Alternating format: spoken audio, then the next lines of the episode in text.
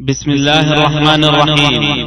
يسر شبكة الألوكة بالتعاون مع المكتبة المركزية للكتب الناطقة. أن تقدم لكم هذه المادة. تفسير سورة النمل لابن كثير. عنوان الكتاب تفسير القرآن العظيم لابن كثير. نتابع القراءة من المجلد الثالث. ونبدأ مع تفسير سورة النمل من الصفحة الخامسة والخمسين وثلاثمائة. تفسير سورة النمل وهي مكية. بسم الله الرحمن الرحيم. قاسم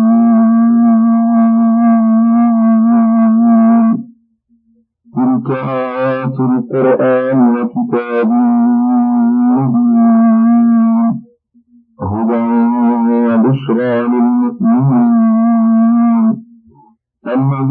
يقيمون الصلاة ويؤتون الزكاة وهم بالآخرة هم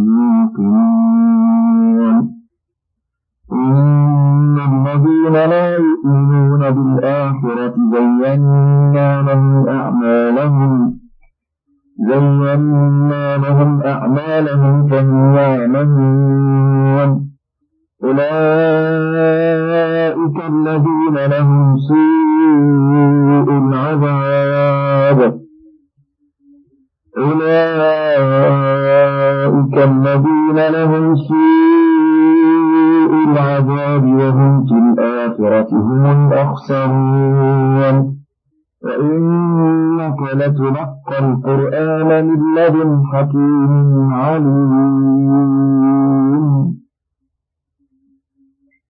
قد تقدم الكلام في سورة البقرة على الحروف المقطعة في أوائل السور. وقوله تعالى تلك آيات أي هذه آيات القرآن وكتاب مبين أي بين واضح هدى وبشرى للمؤمنين أي إنما تحصل الهداية والبشارة من, القرآن لمن آمن به واتبعه وصدقه وعمل بما فيه وأقام الصلاة المكتوبة وآتى الزكاة المفروضة وأيقن بالدار الآخرة والبعث بعد الموت والجزاء على الأعمال خيرها وشرها والجنة والنار كما قال تعالى قل هو للذين آمنوا هدى وشفاء والذين لا يؤمنون في آذانهم وقر. الآية. وقال تعالى لتبشر به المتقين وتنذر به قوما ودا ولهذا قال تعالى هنا؟ إن الذين لا يؤمنون بالآخرة أي يكذبون بها ويستبعدون وقوعها. زينا لهم أعمالهم فهم يعلمون. أي حسنا لهم ما هم فيه ومددنا لهم في غيهم فهم يتيهون في ضلالهم. وكان هذا جزاء على ما كذبوا من الدار الآخرة. كما قال تعالى ونقلب أفئدتهم وأبصارهم كما لم يؤمنوا به أول مرة. الآية. أولئك الذين لهم سوء العذاب أي في الدنيا والآخرة. وهم في الآخرة هم الأخسرون. أي ليس يخسر أنفسهم وأموالهم سواهم من أهل المحشر. أي ليس يخسر أنفسهم وأموالهم سواهم من أهل المحشر. وقوله تعالى وإنك لتلقى القرآن من لدن حكيم عليم. أي وإنك يا محمد لتلقى أي لتأخذ هذا القرآن من لدن حكيم عليم أي من عند حكيم عليم أي حكيم في أمره ونهيه عليم بالأمور جليلها وحقيرها. فخبره هو الصدق المحض وحكمه هو العدل التام كما قال تعالى وتمت كلمة ربك صدقا وعدلا. إذ قال موسى لأهله إني آنست نارا سآتيكم منها بخبر أو آتيكم أو آتيكم بشهاب قرس لعلكم تصطلون. فلما جاءها نودي أن بورك من في النار ومن حولها وسبحان الله رب العالمين. يا موسى إنه أنا الله العزيز الحكيم.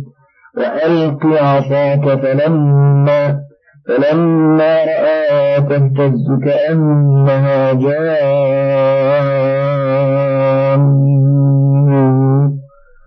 كأنها جان.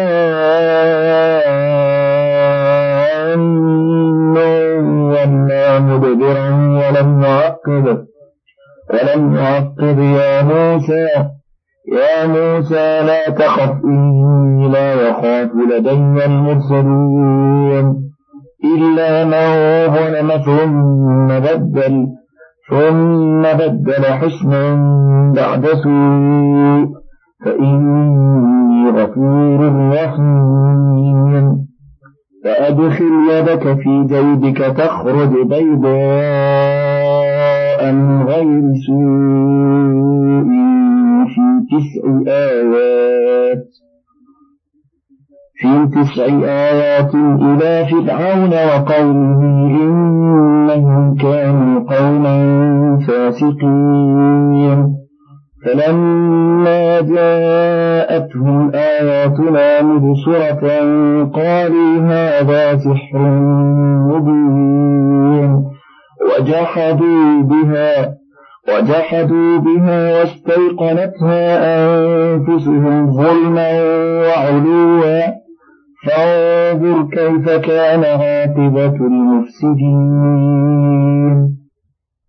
يقول تعالى لرسوله محمد صلى الله عليه وسلم مذكرا له ما كان من أمر موسى عليه السلام كيف اصطفاه الله وكلمه وناجاه وأعطاه من الآيات العظيمة الباهرة والأدلة القاهرة وابتعثه إلى فرعون وملئه فجحدوا بها وكفروا واستكبروا عن اتباعه والانقياد له.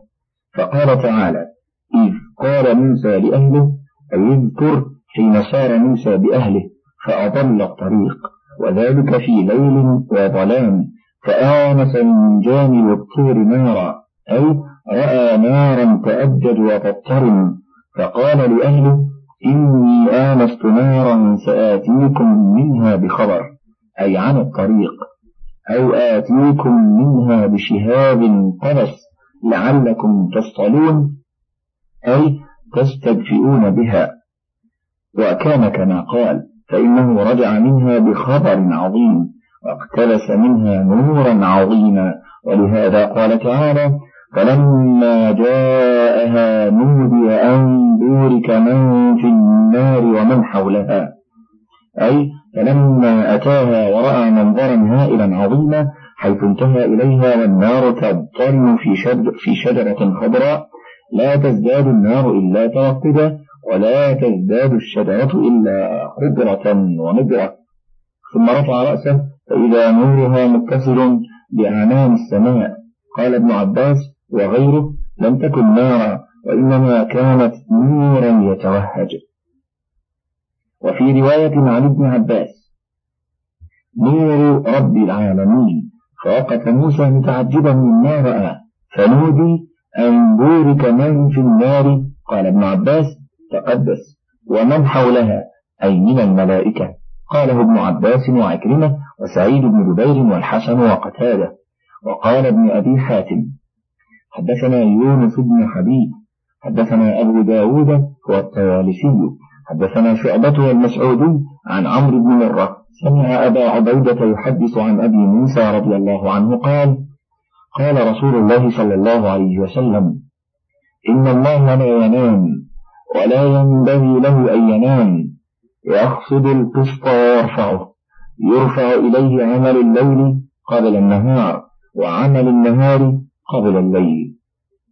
زاد المسعودي وحجابه النور أو النار لو كشفه لأحرقت صبحات وجهه كل شيء أدركه بصره. ثم قرأ أبو عبيدة أن بورك من في النار ومن حولها. وأصل الحديث مخرج في صحيح مسلم من حديث عمرو بن مرة.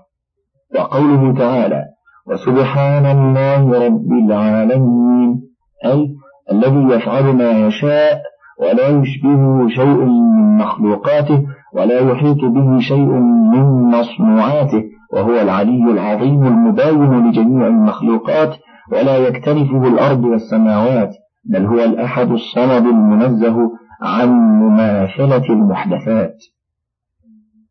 وقوله تعالى يا موسى إنه أنا الله العزيز الحكيم أعلمه أن الذي يخاطبه ويناديه هو ربه الله العزيز الذي عز كل شيء وقهره وغلبه الحكيم في أقواله وأفعاله. ثم أمره أن يلقي عصاه من يده ليظهر له دليلا واضحا على أنه الفاعل المختار القادر على كل شيء. فلما ألقى موسى تلك العصا من يده انقلبت في الحال حية عظيمة هائلة في غاية الكبر وسرعة الحركة. مع ذلك ولهذا قال تعالى فلما رآها تهتز كأنها جان والجان ضرب من الحيات. أسرعه حركة وأكثره اضطرابا. وفي الحديث نهى عن قتل جنان البيوت. فلما عاين موسى ذلك ولى مدبرا ولم يعقب. أي لم يلتفت من شدة فرقه. يا موسى لا تخف. إني لا يخاف لدي المرسلون. أي لا تخف مما ترى فإني أريد أن أصطفيك رسولا وأجعلك نبيا وجيها. وقوله تعالى إلا من ظلم ثم بدل ثم بدل حسنا بعد سوء فإني غفور رحيم. هذا استثناء منقطع وفيه بشارة عظيمة للبشر وذلك أن من كان على عمل سيء ثم أقلع عنه ورجع وتاب وأناب فإن الله يتوب عليه كما قال تعالى وإني لغفار لمن تاب وآمن وعمل صالحا ثم اهتدى. وقال تعالى ومن يعمل سوءا أو يظلم نفسه. الآية والآيات في هذا كثيرة جدا. وقوله تعالى وأدخل يدك في جيبك تخرج بيضاء من غير سوء. هذه آية أخرى ودليل باهر على قدرة الله الفاعل المختار وصدق من جعل له معجزة. وذلك أن الله تعالى أمره أن يدخل يده في جيب درعه فإذا أدخلها وأخرجها خرجت بيضاء ساطعة كأنها قطعة قمر لها لمعان تتلألأ كالبرق الخاطف. وقوله تعالى في تسع آيات أي هاتان ثنتان من تسع آيات أؤيدك بهن وأجعلهن برهانا لك إلى فرعون وقومه. إنهم كانوا قوما فاسقين. وهذه هي الآيات التسع التي قال الله تعالى ولقد آتينا موسى تسع آيات بينات. كما تقدم تقرير ذلك هنالك. وقوله تعالى فلما جاءتهم آياتنا مبصرة أي بينة. واضحة. ظاهرة قالوا هذا سحر مبين. وأرادوا معارضته بسحرهم فغلبوا وانقلبوا صاغرين. وجحدوا بها. أي في ظاهر أمرهم. واستيقنتها أنفسهم. أي علموا في أنفسهم أنها حق من عند الله. ولكن جحدوها وعاندوها وكابروها. ظلما وعلوا. أي ظلما من أنفسهم. سجية ملعونة. وعلوا أي استكبارا عن اتباع الحق. ولهذا قال تعالى فانظر كيف كان عاقبة المفسدين. أي انظر يا محمد كيف كان عاقبة أمرهم في إهلاك الله إياهم وإغراقهم عن آخرهم في صبيحة واحدة. وفحوى الخطاب يقول أحذروا أيها المكذبون لمحمد الجاحدون لما جاء به من ربه أن يصيبكم ما أصابهم بطريق الأولى والأحرى فإن محمدا صلى الله عليه وسلم أشرف وأعظم من موسى وبرهانه أدل وأقوى من برهان موسى بما آتاه الله من الدلائل المقترنة بوجوده في نفسه وشمائله. وما سبقه من البشارات من الأنبياء به وأخذ المواثيق له عليه من ربه أفضل الصلاة والسلام. ولقد آتينا داود وسليمان علما وقالا وقال الحمد لله الذي فضلنا على كثير من عباده المؤمنين. وورث سليمان داود وقال يا أيها الناس علمنا علمنا منطق الطير وأوتينا من كل شيء إن هذا لهو الفضل المبين. وحشر لسليمان جنوده من الجن والإنس والطير فهم يوزعون. حتى إذا أتوا على واد النمل قالت نملة قالت نملة يا أيها النمل ادخلوا مساكنكم. ادخلوا مساكنكم لا يحطمنكم سليمان وجنوده وهم لا يشعرون. فتبسم ضاحكا من قولها وقال وقال رب أوزعني أن أشكر نعمتك التي أنعمت علي وعلى والدي وعلى والدي وأن أعمل صالحا ترضاه وأدخلني وأدخلني برحمتك في عبادك الصالحين. يخبر تعالى عما أنعم به على عبديه ونبييه داود وابنه سليمان عليهما السلام. من النعم الجزيلة والمواهب الجليلة والصفات الجميلة. وما جمع لهما بين سعادة الدنيا والآخرة والملك والتمكين التام في الدنيا والنبوة والرسالة في الدين. ولهذا قال تعالى ولقد آتينا داود وسليمان علما وقال وقال الحمد لله الذي فضلنا على كثير من عباده المؤمنين. قال ابن أبي حاتم ذكر عن إبراهيم بن يحيى بن هشام أخبرني أبي عن جدي قال كتب عمر بن عبد العزيز إن الله لم ينعم على عبده نعمة فيحمد الله عليها إلا كان حمده أفضل من نعمه لو كنت لا تعرف ذلك إلا في كتاب الله المنزل. قال الله تعالى ولقد آتينا داود وسليمان علما وقال الحمد لله الذي فضلنا على كثير من عباده المؤمنين. فأي نعمة أفضل مما أوتي داود وسليمان عليهما السلام؟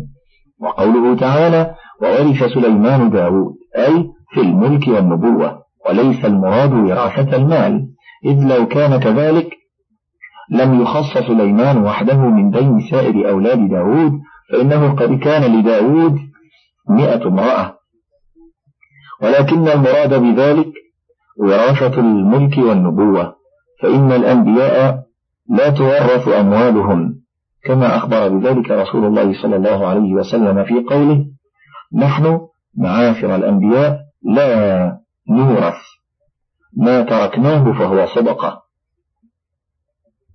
وقال يا أيها الناس علمنا منطق الطير وأوتينا من كل شيء.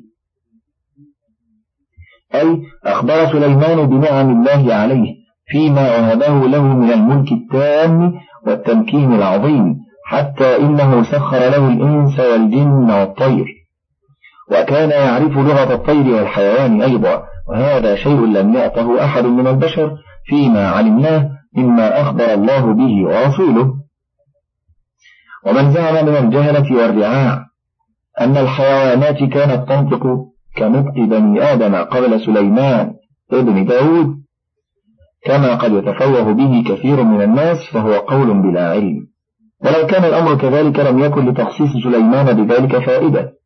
إذ كلهم يسمع كلام الطيور والبهائم ويعرف ما تقول وليس الأمر كما زعموا ولا كما قالوا. بل لم تزل البهائم والطيور وسائر المخلوقات من وقت خلقت إلى زماننا هذا على هذا الشكل والمنوال. ولكن الله سبحانه كان قد أفهم سليمان ما يتخاطب به الطيور في الهواء وما تنطق به الحيوانات على اختلاف أصنافها. ولهذا قال تعالى علمنا منطق الطير وأوتينا من كل شيء أي مما يحتاج إليه الملك.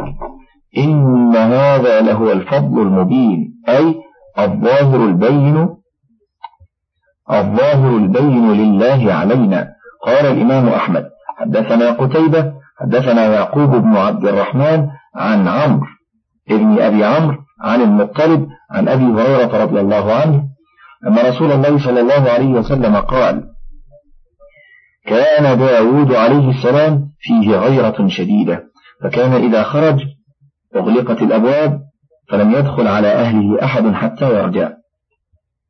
قال فخرج ذات يوم وأغلقت الأبواب فأقبلت امرأة تطلع إلى الدار فإذا رجل قائم وسط الدار وسط الدار فقالت لمن في البيت؟ من أين دخل هذا الرجل والدار مغلقة؟ والله لنفتضحن لنفتضحن بداود فجاء داود عليه السلام فإذا الرجل قائم وسط الدار فقال له داود من أنت؟ فقال الذي لا يهاب الملوك ولا يمتنع من الحجاب. فقال داود أنت إذا والله ملك الموت مرحبا بأمر الله. فتزمل داود مكانه حتى قبضت نفسه حتى فرغ من شأنه وطلعت عليه الشمس. فقال سليمان عليه السلام للطير أظلي داود. فظللت عليه الطير حتى أظلمت عليه الأرض. فقال لها سليمان اقبضي جناحا جناحا. قال أبو هريرة يا رسول الله. كيف فعلت الطير؟ فقبض رسول الله صلى الله عليه وسلم يده وغلبت عليه يومئذ المطرحية.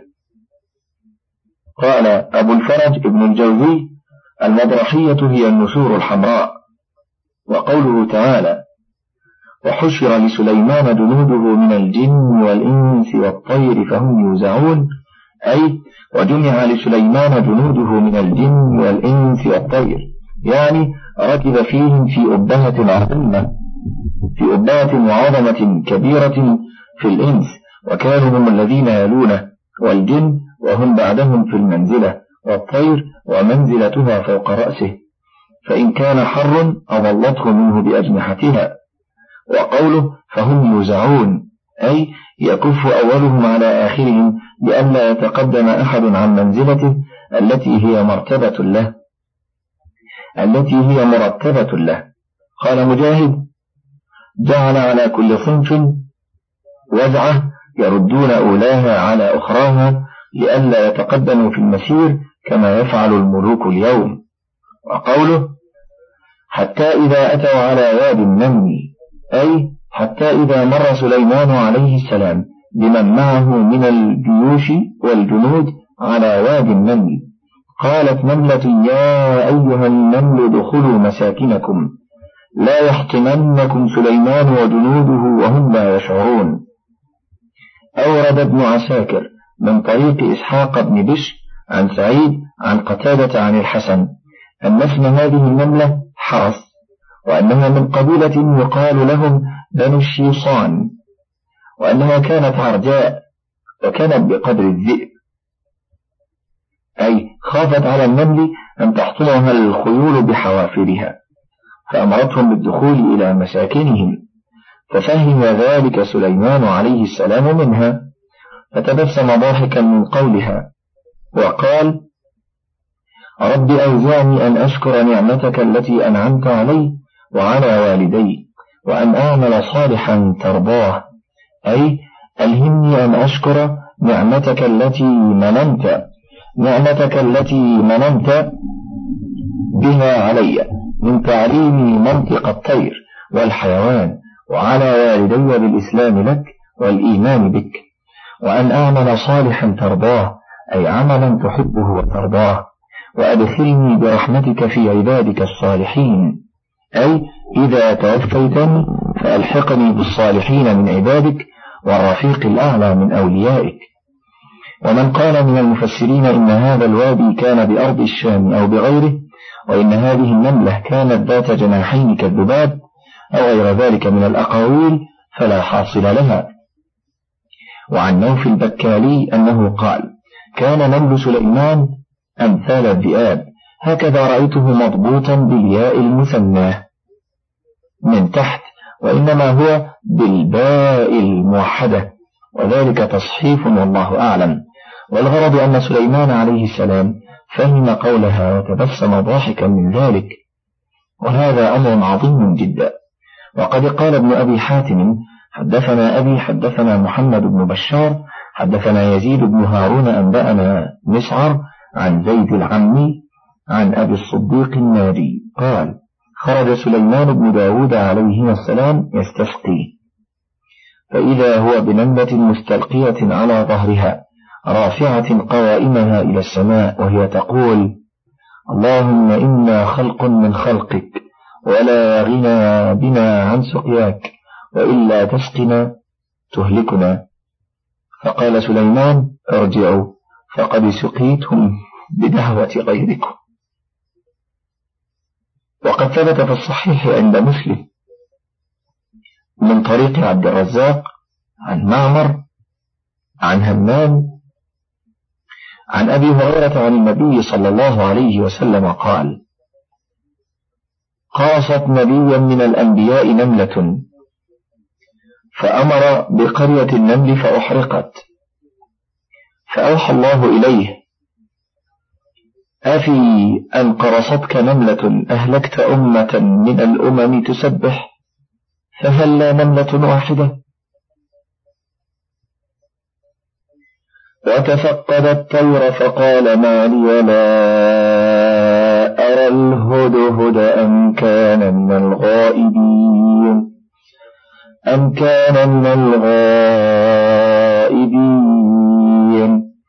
لأعذبنه عذابا شديدا أو لأذبحنه أو لأذبحنه أو ليأتيني أو ليأتيني بسلطان مبين.